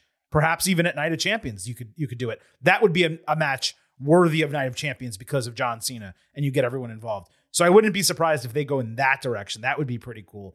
Um, that could be Waller interfering I at the end of this. That that would be something that would work. I'm still picking LA Knight. I just think he has to get the win. You could have Miz and Waller attack him after the bell and still continue the feud. I think Knight winning makes the most sense, but there's a lot of different things they could do. If they inject Cena into this, it would make all the sense in the world. Also, you have Cena and Miz, You who know- obviously hate each other. Yes. Yes. So I love that idea. I really hope they go with that. And actually, as I've thought about it and talked about it, I'm picking LA Knight to win, but I think the feud continues. But but I think the feud continues. Yeah, I think LA Knight needs a win. He needs he needs a pay per view win. he does. He gets it, but you can still keep the feud going Yeah, It makes a lot of because he's missed, and he'll figure out something because he's really good. for sure. Uh, United States Championship, Rey Mysterio defending against Austin Theory. Probably the quote unquote worst match on the card, at least in terms of build or anticipation or, or caring about it at all. Now, they're going to do a tag team match on SmackDown for the go home. Uh, Rey Mysterio and Santos Escobar against Austin Theory and Grayson Waller. So obviously that's going to be on the go home show. Maybe the heels win that. That would make a lot of sense. But nevertheless, um, going into payback, there's no way that they strapped up Rey Mysterio, having him beat Austin Theory, and then just give the title back to Theory. Does not make a shred of sense. So I have Rey Mysterio retaining the title. I don't think much analysis needs to be done here. I just remain confused about Escobar's role in the entire thing. Maybe he d- did for a short period of time have a legitimate knee injury. I don't think he did. I think it's 100% kayfabe, but I don't see why you have him win a number one contendership, for lack of a better term, tournament, then not be able to compete in the match. Then you have Rey win the title and Escobar doesn't turn heel because obviously he should be pissed and jealous that Mysterio got the title and is having this run because he took his spot because he got injured. So they're they're missing that final element. You know, it it's okay if you want to keep him babyface, but maybe Rey, out of the goodness of his heart, as a friend, as a stablemate, says, "Hey man, you didn't get your title shot. I'm going to give it to you," and then Santos beats him. But there's been none of that. There's been no development. So I'm a little bit frustrated at the way the story's been told. But in terms of the match, Mysterio has to retain over Theory. Yes, I think so too. This whole thing has been bizarre, as you said. If you were going to have Escobar beat theory, in the big moment to win the title, you would have done that instead of what we assume is a kayfabe injury. So my pick is Rey Mysterio as well. Let's move to the tag team championship. Kevin Owens and Sami Zayn defending against Finn Balor and Damian Priest of Judgment Day. We'll discuss how we got to this, though the match was announced itself before what transpired on Raw. Nevertheless, there was still plenty. Uh, we had Sami Zayn against Priest. This opened Raw. Commentary pointed out that no one would be ringside from you know either KO to anyone from Judgment Day. Priest dominated early with a flatliner into the announce table. Zayn went on his normal run with a tope con hilo and blue thunderbomb. JD McDonagh ran in to grab Sami's foot and stop a Helluva kick. That allowed Priest to catch him for South of Heaven and the win. JD raised Damian's arm after the bell, only to get shoved down hard. KO and Sammy then came back for a stunner and Helluva kick on JD. I don't necessarily love Zayn taking a singles loss here, but Priest needed the win. The interference provided a clean excuse, and JD's involvement in a positive manner actually moved the Judgment Day storyline forward with him. I thought it was a good setup, and thankfully, as we mentioned earlier, it opened the show for a change rather than closed it. Yeah, I like this. It, it- was a nice little step forward in the story for the Judgment Day where JD McDonagh is trying to help them, and he does, and they win. And Priest gets a win that he needed. Sami Zayn can lose. It's fine. It doesn't mean anything. Uh, everything about this worked. It was interesting that they just opened straight into a match, too. Like, Mhm. we didn't start off with a promo or anything to get into this like we had for a long time. So, a different kind of start for Raw as well. Uh, Priest and Finn Balor argued backstage about focusing on Judgment Day business, not people who don't matter, like McDonagh. Finn said JD helped Damian get the win, but he reiterated all he cares about is Judgment Day. Rhea Ripley again stepped in, saying she and Dominic Mysterio are the only ones actually handling their business, and people now think they're weak because of Finn and Damian. Ripley demanded they make it right at payback and win when it matters. She said if they don't walk out with gold, all of them, their entire uh, faction, after payback, there's going to be changes. Priest then held up the briefcase, saying, No problem winning gold, except obviously the briefcase is green. Uh, it's, it's great to see Ripley basically emerge as the leader of Judgment Day at this point. She's the one setting the tone, giving the ultimatums. Was this a bit repetitive as an argument? Sure, to some degree.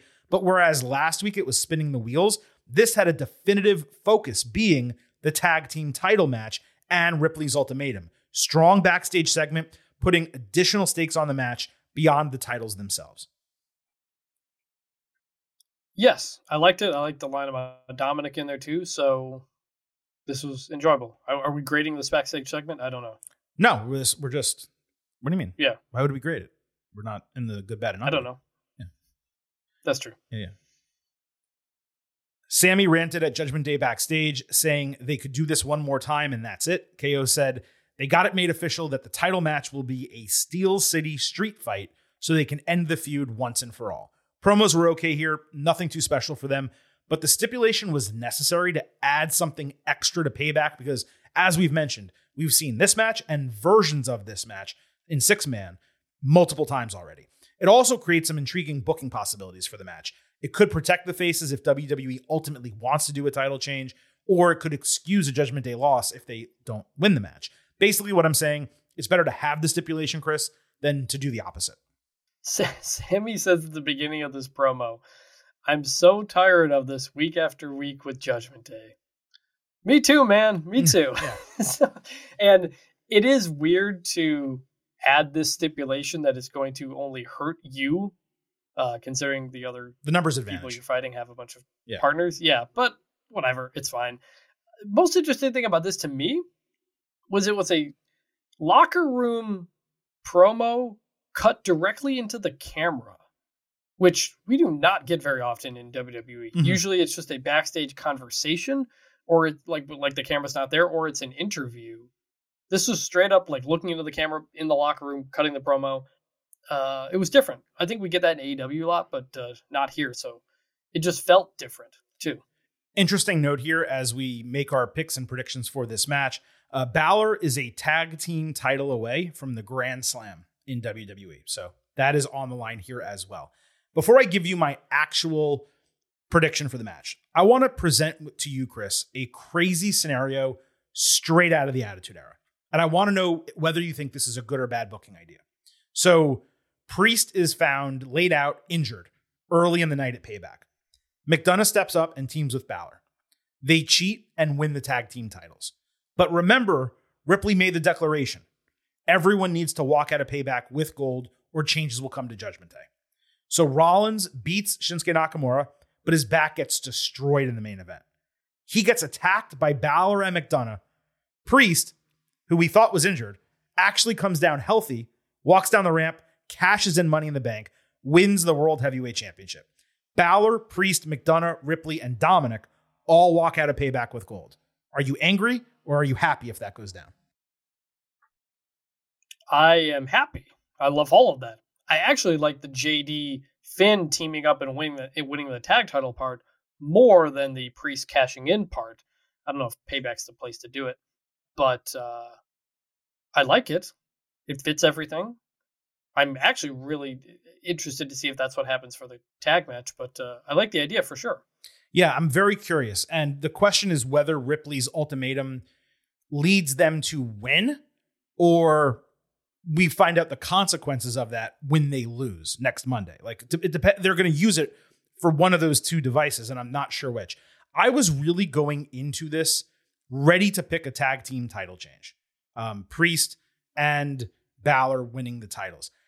I just I don't exactly know if it makes that much sense to do it given Priest has the money in the bank briefcase. Technically, he still has months upon months to use it, so there's no rush. And I guess Balor winning the tag team titles in WWE's mind and Triple H's mind might make up for all of the losses that he's taken that have obviously made us extremely angry. They do have the numbers advantage coming in. The stipulation is set up for them to um, be put in that scenario. I was kind of ready to pick KO and Sami Zayn. I was I was giving you all the reasons why I thought that was the case, and but instead, forget that. I'm going to pick KO and Sami Zayn. I'm actually changing my mind. I'm going to pick Judgment Day. I think Judgment Day, in some combination, maybe it is McDonagh and Balor. Maybe my booking is just crazy enlightened. I doubt that's the case. Uh, but I do think Judgment Day walk out with the tag team championships. And at that point, they finally get split and SmackDown gets its own title. Uh, I like everything you said. I think I that's what I hope happens. But I'm picking KO and Sami. This is a very B level pay per view. Um, I think you hold that for a bigger spot, maybe even on a Raw or something like that. Um, don't know how, but I am picking Sami and KO. There's four title matches on this show. I'm not saying that because it's a premium live event, one of them has to change hands, because we've seen so many WWE premium live events over the last couple of years, especially the last year, where nothing changed hands. But there's four title matches on the show. Which title do you think is most likely to change hands? I think it's this one. This is easily the most likely. Okay. At least we're on the same page about that. Let's move on to Becky Lynch against Trish Stratus inside a steel cage on Raw. Lynch and Zoey Stark fought in a Falls Count Anywhere match. Becky said this match was not the easy way out of the feud, but what she felt like she needed to do. Zoey and Trish Stratus later talked some trash, but that was about it. This main evented the show. The promotion for it began with 34 minutes left in Raw, and I was like, holy crap, we're getting a 20, 25 minute match. But the bell rang with 17 minutes left in the show. Always frustrating when that happens. Both women immediately grabbed kendo sticks. Trish was ringside. It was basically two on one handicap match for the vast majority of what we got here. At one point, uh, Trish threw a chair into the ring and accidentally hit Zoey in the face, which was hysterical, but Stark also played it off really well, being surprised by it. Becky hit a draping leg drop on Zoey. They got face planted into the stack of chairs. Lynch countered Z360 into a manhandle slam five minutes into the match, but that was a broken fall. Trish broke it up. Becky chased Trish, then beat the ever loving shit out of her with a kendo stick. That led to her running backstage. Most of the kendo stick shots, by the way, were like directly on her ass. I did think that that's something you have to pay extra for. Gonna look good, but she's got me saying, "Hey now!" Uh, Stark hit her seated springboard corkscrew, but missed the chair on Lynch's body. Becky then superplexed Zoey onto the chairs. She went to manhandle slam her into the announce table when Stratus returned to stop it. Trish again stopped manhandle slam and hit Stratusfaction on Lynch off this big audio production box through a table into the crowd. Then she took Zoey and threw her on top of her, and that was a false finish. They finally got on a huge road case deep in the crowd where Stark stopped Lynch from hitting manhandle slam on Stratus. but accidentally swung at Becky. Becky moves backwards, so she punches Trish, who falls off the case through a table. First, Zoey turns and stares like eyes open, mouth open, just like stunned at what she did. Then the camera zooms out. We see Becky doing the exact same thing. Lynch then hits manhandle slam on Stark off the other side of the road case through another table really hard onto the floor for the win in 16 minutes. Then Becky held up a Bray armband in the air and started crying while she was sitting on the road case, and Raw went off the air. I got to tell you, the constant interferences and the two on one fighting, it was annoying as hell at first. Like, does Becky really have no friends backstage willing to help her? Also annoying was the fact that a Falls Count Anywhere match seemed to take place almost entirely in and around the ring. But out of nowhere, they completely paid off and fixed all of those issues in the final four or five minutes of this match with the finish. Let's check on Sheamus here first. I just want to make sure. What kind of match was this? Was it a Banger. it indeed was. Excellent work by all three of them, but especially Becky and Zoey. It's so great to see how Stark clearly belongs on the main roster and continues to work exceptionally well with veterans, especially Lynch. There were so many smart spots in this match. First, you have Trish throwing like 100 chairs into the ring, like she's Terry Funk in reference to, I think, the incident with Public Enemy back in ECW. You can look that up Funk, Mick Foley, Public Enemy. Then one of those chairs accidentally drills Zoey, which was straight funny. You have the heels avoiding table spots for the entirety of the match, only to get one on Becky late in a false finish. Then you have two more tables getting involved, which again, the heels were constantly avoiding in the ultimate finish. And then part of that, the moment with Becky and Zoey staring at Trish like they're two sisters who realized they did something wrong and they were in trouble with their mom, that was legitimately hysterical. Whoever put this together, whoever was the producer and helped them, deserves a lot of credit. It was everything the hardcore match on SmackDown was not. A hell of a main event for Raw. And again, it only had five matches on the show. All of them got plenty of time, but this was the best one. Four stars, A minus. I got to tell you, I might go higher than that on a rewatch. I'm going to watch this again today. One of the best parts of the entire feud, if not the best part to this juncture. And look, straight up, beyond the great match, Becky at the end sitting there crying with the armband. I don't know about you, Chris. It ruined me emotionally. Seeing her like that in the moment, it hit me really hard as Raw went off the air. Yeah, the match itself was awesome. I loved it. It ruled. This is the best Raw main event we've had in a long time. This is exactly why Falls Count Anywhere is my favorite stipulation. Yes. You know, like you can do so many creative things. And this working outside the ring here worked a lot better than Roman and Jey at SummerSlam, where I was there, but it was extremely quiet and you couldn't see certain things. And it just, it didn't work the stuff they did outside the ring like it did here. This was awesome, great build, great go home moment for Trish Becky after this. Everything about this work. This was an absolute banger, top to bottom. Everybody in this did a great job. And then, yeah, like we said before, uh, holding up the the Windham armband, crying at the end, just really, really, just kind of broke you. And then the clip Becky released today of what she said afterward about Windham helping her learn how to set up tables and to use tables in a match. And she finishes the match with tables, which I thought was a really nice touch on that going out. So just absolute terrific job by everybody in here. This ruled. It's going to be hard for Becky Trish Steel Cage to top this. Now we're going to talk about that in the moment, raising the bar for the steel cage match. But since you mentioned it and you kind of stole my thunder because I already pulled it up and I was going to play it, here is what Becky Lynch said when Raw went off the air. This was she was sitting on the road case. She held Bray's armband in the air and, and, and then put it down and was crying. Raw ends. She grabs the mic and she cuts this promo while in the crowd. I uh, I want to tell you a little story. Um, when I first came up here, it was my first tables match. It was I think my first uh, title defense on a pay per view, and it was a tables match. And I just won the SmackDown Women's Championship, and I had no idea how to pull out a table. I had no idea how to set a table up. We may make it look like it's easy, but it's not easy. And, uh, and when you're a 125 pound woman, it, it- it's pretty heavy. And so I had no idea how to do this, and, uh, but nobody even thought about it except Windham, except Bray Wyatt.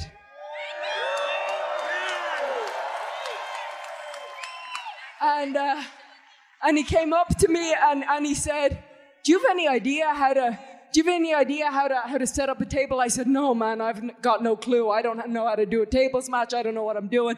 And he said, Come with me. And he took me under his arm and he brought me out to the ring and he showed me everything I needed to do. And this was on a live event. And then at the pay per view at TLC, even though he had a match, he was busy. He spent the whole afternoon helping me and showing me, and that is the kind of person that Windham was. And, and, and, and that night I went crashing through the table, but tonight I sent two dopes crashing through the table, and so this one is for Windham. Thank you guys so much. Thank you. You've been awesome. We love you, Windham. Get home safe. Hug the ones that you love. I love you guys. Thank you. I mean,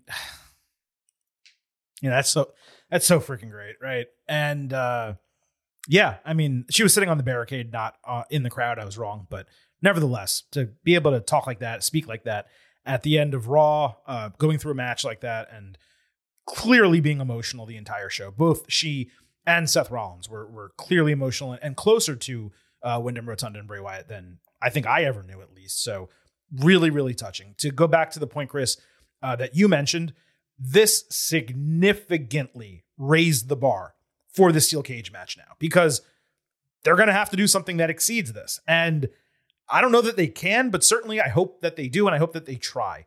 The first Becky Trish match was good, and now Stratus gets to fulfill her dream by doing a cage match she never got to do. It may not live up to what we got Monday night, but I do have heightened expectations for Saturday night. And ultimately, if this is the end of Trisha's run, she's done a lot of good, and she's certainly elevated Zoey Stark, which was enormous and massive that she was able to accomplish that. But coming out of this match, Becky Lynch needs to win, and I'm pretty sure she will win. The pick is Becky. The closest feud with Becky being back at you know back on top where she should be. That's kind of the point. All this Zoey's in a better spot. Trish has been around a lot longer than people thought, doing a great job. Um, and I think ultimately everybody comes out of it better. The pick is Becky. Women's World Championship, Rhea Ripley against Raquel Rodriguez on Raw. Raquel admitted in a promo highlight package that Rhea is the strongest and most dominant woman in WWE, except for her. She said she would prevent Ripley from running through the women's division too late, especially after she laid out Liv Morgan. Ripley later answered her in the ring, cutting a promo saying Rodriguez may be big, strong, and tough, but she's not Rhea Bloody Ripley. Rodriguez came down and killed her with a fallaway slam. Dominic Mysterio then distracted so Rhea could hit a headbutt, but Rodriguez countered Riptide and clotheslined the shit out of Ripley to end this segment. This was probably the coolest and most serious that Rodriguez has looked yet on the main roster. There's no reason they could not have presented her this way long ago. But look, better late than never. She's not a great promo, but the package got across her intentions for the match. And then we saw her in the ring looking badass without all the smiling bullshit that we've been forced to see from her. I really hope when she comes out in her entrance for this match that Raquel is not smiling and just doing the back thing. I want her to be serious. They need to make a turn in her character for the better. This wasn't an especially notable build, but it definitely better than I was expected the last couple of weeks. Ultimately, I don't think we need to pause here. Um, Rhea Ripley is going to retain the Women's World Championship. I would be utterly shocked. We talked about the most likely title change being the Tag Team Championship. The least likely title change is Raquel Rodriguez beating Rhea Ripley. So I have Ripley retaining and leaving Payback as the Women's World Champion. Ripley retains easily the most interesting, maybe the only interesting thing that they've done in this build-up. The idea that Rhea couldn't get Raquel up Mhm. to slam her and then got clotheslined. Great spot. Loved it. I'm sure they'll try it again and maybe that'll be the finish of the match, I assume. But uh, that's about it. So Rhea's the pick, obviously. I think it's the most interesting Ripley Rodriguez head to head thing they've done. But they had those incredible beatdown segments with Ripley and Morgan, where she absolutely destroyed her. And then the one where Candice LeRae and Indi got involved with Raquel and beat the shit out of Ripley. They've done some good stuff in the build up to, to this. It just hasn't been Ripley Rodriguez build. Direct, Right. I would say. So yeah, that was good. All right, let's move to what I presume is going to be the main event, the World Heavyweight Championship. Seth Rollins defending against Shinsuke Nakamura. So Rollins opened hour three of Raw in this insanely great money green velour suit with his hair totally frazzled and unkempt. He opened his promo saying yowie wowie, which honestly kind of got me. He called out Nakamura but got no response. So he had the audience sing his song a second time. Nakamura then appeared on the Titantron doing karate, saying in Japanese, he does not want to beat Rollins the champion, but dismantle Rollins the man. He said he wanted Becky and his daughter to know he's the reason Seth won't be able to walk, either in life or walking his daughter down the aisle at her wedding. Shinsuke promised to destroy his back and put him out of his misery, saying he has no honor, no code, and no future. Rollins was angry uh, that all Nakamura brought was a video package. He said he wanted to know what happened to the Shinsuke who headlined the Tokyo Dome and lit NXT on fire. Seth said his broken back didn't stand in the way of him winning the title, and it won't stop him from defending the title at Payback. So as he was finishing, Nakamura ended up attacking Rollins from behind with a knee to the back of the neck and kicking him in the face, sarcastically bowing to him as the segment ended. What do I always say? The key to go home shows are enhancing the excitement for matches, making the viewer believe anything can happen in that upcoming match, even what they least expect. Well, guess what? This accomplished exactly that. Coming out of this segment on Raw, and definitely the last two weeks, you had to believe Nakamura at least has a chance of taking down Rollins. For the second straight week, I repeat, this is how Shinsuke should have been utilized on the main roster since his debut, at least when he was a heel. He came across as such a detestable, loathsome piece of shit, hell bent on causing pain and destruction. And best of all, it was completely believable. Like this freaking rocked. Can you imagine if this was the Nakamura we got in the AJ Styles feud and Nakamura actually won the title there? Massive heel. He would have been over like Rover as a heel. Lord. And Rollins was great as well. He was really passionate answering him in that promo. He made that serious turn. Then he got attacked, and Nakamura stood tall. You could not have asked for a better go home build for Rollins Nakamura than what we got in this segment, but really what we got the last two weeks. Great stuff all around. The Seth promo when he comes out and he's doing the singing my song stuff, I'm just I don't care. I know. I'm really tired of this version of Seth. And then he turns it to the serious Seth. And I'm like, again, this is what I like. This is what I want. Mhm. This is how you respond to Shinsuke and what he said about you last week. Love it. And then great finish with the attack and everything like that. Only other thing I would say is that I think Shinsuke needs to go back to the theme song with the lyrics because people want to sing it, Right. which is the reason they did the lyrics version anyway. And that way, it's the easiest way that you can tell if he's a face or a heel. If he's got the lyrics, you just, you know he's a heel. If he doesn't, and the people are singing, you know he's a face. It's the same thing what Triple H does, or used to do, the game when he was a face, and he would do King of Kings when he was a bad guy. You know, like just Mhm. a, a- nice little kind of signifier right there. So I'm really excited for this. They, the last two weeks, they've put a lot of energy into it.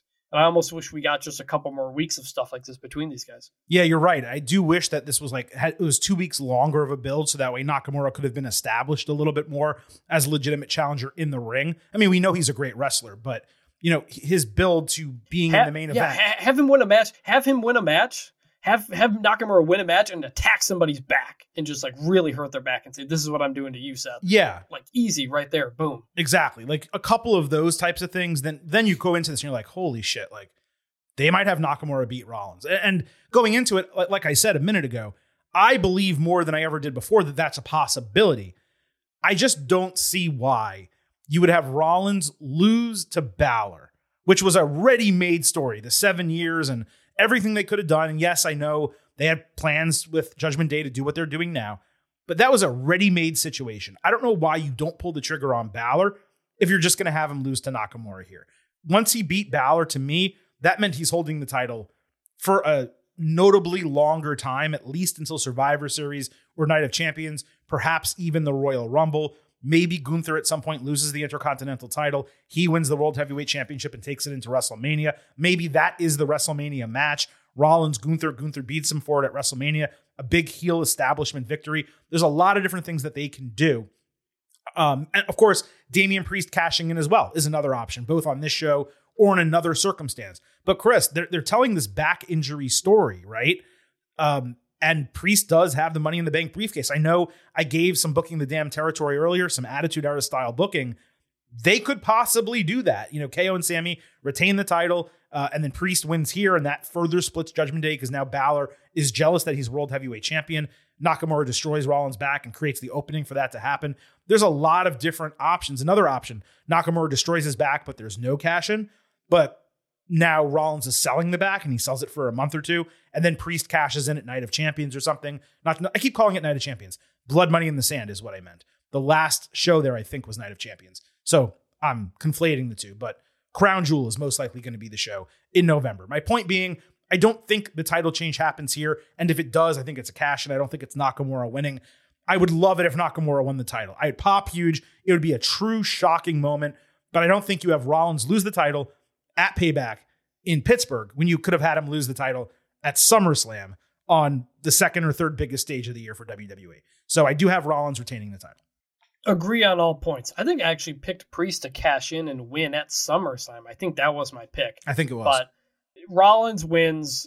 I don't think we get a cash in. Maybe we get an attempted cash in. I don't know. But I don't see I don't see Priest's moment coming here at Payback one month after SummerSlam. So the pick is Rollins. All right. Well, that is our ultimate preview of WWE Payback, Chris, which leads us to our final part of the show where we provide you with our pre show expectation grades for WWE Payback. As always, when we do grades on this show, I allow you to go first. So, what is your expectation going into WWE's first premium live event since SummerSlam? So like for this entire build, I kept thinking about Payback. I'm like, this isn't even a B level pay per view. This is a C level pay per view.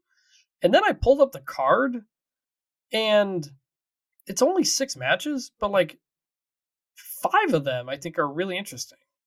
Other than probably the U.S. Championship, I probably won't care about that. But I think Rhea versus Raquel will be interesting, even if we know who's going to win. But you've got a Seth title match. You've got Becky Trish should be good. Really excited for LA Knight Miz, and the tag match should be fun. So like nothing on this is like really all that bad. It is still a B level pay per view, not an Mhm. A level pay per view in Mhm. terms of just the card. I'm gonna say B plus, just because WWE typically over delivers, especially after a not so great finish to SummerSlam. I think B plus, but I also think B plus is like the ceiling. Like I can't imagine coming out of this thinking like that was an A level type of show. I just I don't think there's enough to make that a possibility. Interesting. I agree and disagree with you. So, going back historically, when I say historically, I just mean the last couple of years, there have been so many B shows, B level shows, that we've gone into saying, man, this card's not strong, the build's not strong. And then they just blow us out of the water. Really high quality matches, a couple surprise bookings, and we leave and we're like, wow, that was an A minus show. And that happened so many freaking times, not just during the pandemic, but coming out of the pandemic as well. And that is pretty much where I sit here. I agree with you that as of like coming out of Raw last week, after we taped this show, it didn't feel like a B level pay per view. It felt like a C level show. It did. Like just there wasn't a strong build. It was a majority of Raw matches. Challengers kind of felt in some ways just thrown out there, and it just didn't really feel that important. But I gotta tell you, and this is credit to Triple H, it's credit to WWE, and it's credit to what we were talking about earlier in the show. WWE has really struggled under Triple H with their go home shows. Raw on Monday made every match that it promoted for Payback feel more important than it did going into Raw.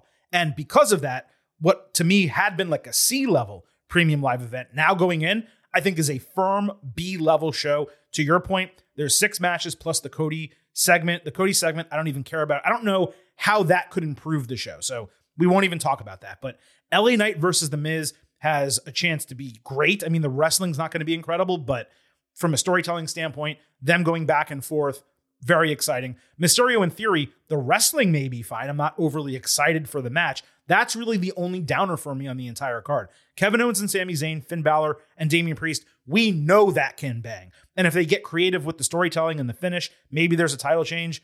That could go over the top. Becky Lynch and Trish Stratus, the culmination of the feud, the match we've been waiting for inside a steel cage. Trish, is probably going to give it her all. You have to imagine it's her last match on this run that she's doing. The Women's World Championship. Chris, I don't know if you've seen it, but Rhea Ripley and Raquel Rodriguez have had numerous matches in NXT that were straight up bangers. They work as well together as any two women on this roster. That is going to over deliver. It's going to exceed people's expectations. And then what I expect to be the main event Seth Rollins and Shinsuke Nakamura. There have been plenty of cases where Rollins matches, whether it's against Balor or another high quality wrestler, that they, they've just kind of fallen below expectations recently. And maybe this one will as well. It's certainly possible. But Rollins Nakamura going in, I'm highly anticipating it. So I agree with you that the pre-show expectation grade should be a B plus. It, it should not be an A going in because it is still a B level show. But I give it a B plus going in because WWE seems to always exceed our expectations. However, the ceiling for this is not a B plus; it's an A minus. This could totally deliver, especially with some really good booking and storytelling. So I both agree with you in the expectation grade, but I disagree that it can't exceed that because there's enough on the card and there's enough talent on the card where if the right matches are really good or if enough matches are really good, then all of a sudden we're talking about this like an A minus show. Yeah, it's possible. I just think like we've had a ridiculous run of WWE shows this year up until a okay SummerSlam, where just there, there was moment after moment, this after this. We just came off of All In, which I gave an A, and I think you gave a, high, a low A, right on the A minus range. And so, like, I just think the bar is really high. And I don't, I, I don't, ex- I don't expect to come out of this thinking like, man, this was only a notch below All In. So like, we'll see. Maybe they'll, maybe But you they'll can't- surprise us. Maybe so you we'll can't get a really- Nakamura championship or something like that. They could do some things. I'm just trying to think, will they be able to create enough moments out of this? Um, we'll see. I don't think you can really grade shows that way. Like when we talked about All In, for those who listened to the uh, instant analysis and for those who did not, um, you know, we did ultimately compare it to SummerSlam, but I didn't grade it compared to SummerSlam. I graded it on its own merits. And then I just pointed out that it was a better show than SummerSlam. But you have to look at each show in its own vacuum on how entertained you were, how good it was. And saying that, just for an example, Payback is a 90 out of 100. Let's make believe that's the grade I give it. Um, and All In was a 94. That doesn't, they're, they're totally different shows. One had 11 matches in front of a huge crowd where perhaps the crowd and the environment um, boosted it up. Whereas this one's going to be in front of a much smaller crowd, obviously, and there's only six matches on the card, but maybe five of the matches are straight up bangers. That can be an A minus show. Just like a WrestleMania can be great or a WrestleMania can be terrible, a B level show can be great or a B level show can be terrible. So, I- mean, when I grade them, I grade them on their own merits. I don't compare. If we did compare, then it would be very difficult because think about how many shows uh, over the last couple of years we've given Well- we've given B plus or A minus. Where if you actually compared yeah. them to each other, you would say, well, maybe this one was actually better than that one. It's very difficult to do that. No, right, but it- shows that were a week apart. Not to mention, there's going to be an, another AEW pay per view this weekend as well. I think it's natural to compare the three of them when they're all taking place at the same time, just because I'm not saying you can't compare them. feelings from that time. I'm So- not saying you can can compare them. What I'm saying is I wouldn't grade one based on the other. Is what I'm saying. I think it's fair to compare and say, hey, you know, we did. We, I mean, we did it all in in SummerSlam. We we directly compared them, but both of those were stadium shows, and one disappointed where another exceeded expectations. What I'm saying is, I'm going to grade when we do our uh, instant analysis, just like every instant analysis. I'm going to grade Payback for what Payback was, and if it was really entertaining to me, then it possibly could get an A minus, or I mean, or better. I doubt it'll get better, um, but it could get that. I don't think the ceiling is B plus just because it's a B level show. I don't think that's fair. Maybe I think it's the Grayson Waller Cody Rhodes segment that'll put it over the top. if they do something with that, perhaps we will, uh, or you maybe will change your tune. But nevertheless, folks, that was our WWE Payback Ultimate Preview, and I appreciate that all of you were here for it. I would be remiss if I did not point out once again before we get out of the show that we did have an AEW All In Instant Analysis from Sunday that you should definitely listen to. And if you don't do AEW or you do uh, want to hear our tribute episode for Bray Wyatt and Terry Funk, we're very proud of it. Myself, Chris, and Jack Crosby, who joined us for that show. It is in our podcast feed two episodes back. Please be sure to listen to that as well. In terms of what's coming up for the rest of the week here on the Getting Over Wrestling podcast, we will be back Wednesday with a special NXT episode. We're doing it on its own because on Thursday, we're going to have your AEW All Out Ultimate preview. We will not have any live shows on Twitter Spaces this week. It is week one of the college football season. Vintage Chris Vannini and your boy, the Silver King Adam Silverstein, both work in that sport, and we will be extremely busy. So we're not going to be able to do the live show. However, Saturday night, as soon as WWE Payback goes off the air, we will have your instant analysis episode. And again, Sunday night, as soon as AEW All Out goes off the air, we will have your instant analysis episode. So another five episode week coming off our last five episode week, 10 episodes, two weeks, right here on the Getting Over Wrestling podcast. And if you perhaps want to say thank you to us, there's a couple things you can do. First, you can remember that this podcast is all about the five. So please head over to Apple Podcasts and Spotify. Leave a five star rating on Apple. If you leave a five star written review, number one, we'll appreciate it, but we will show that appreciation by reading it live right here on the show. You can also remember, I happen to love the number five. and for five bucks a month or $50 for the entire year, you can become an official Getting Overhead. Just visit buymeacoffee.com slash getting over. Sign up, you will get bonus audio, you will get news posts, and your financial contributions will directly support the Silver King, Vintage, and the continuation of the Getting Over Wrestling podcast. Lastly, don't forget to follow us on Twitter at Getting Overcast for episode drops, news analysis, and highlights, but also so you can vote in our pre and post show polls this week around WWE Payback and AEW All Out.